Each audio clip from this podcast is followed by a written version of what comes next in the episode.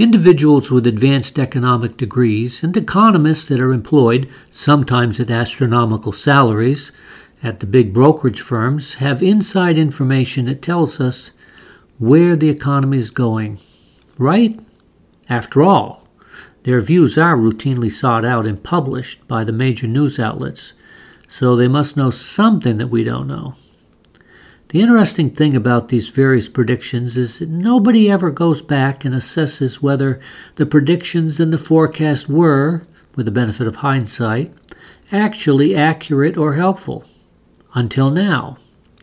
A new report by researchers at Washington University in St. Louis, Missouri, gathered up the consensus forecast from three popular economic surveys, including from chief financial officers at large publicly traded firms and the economists at the conference board, and compared them with actual market events that occurred after the bold and confident forecast.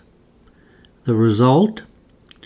The authors found that in every case, the predictions were less accurate in predicting what would happen, short term and long term, in the market than what economists call a random walk, which can be compared to throwing darts, assuming you have no skill at darts. The gains listed in the researcher's final table range from minus 1 in one year to minus 18% over six months. Not the kind of market returns to which most of us aspire. This confirms a long standing experiment that the Wall Street Journal conducted some years ago, where expert stock pickers named the stocks they expected to outperform over the next three to six months, and the journal's reporters threw darts to pick a comparison portfolio. Most of the time, the dart throwers outperformed the expert stock pickers.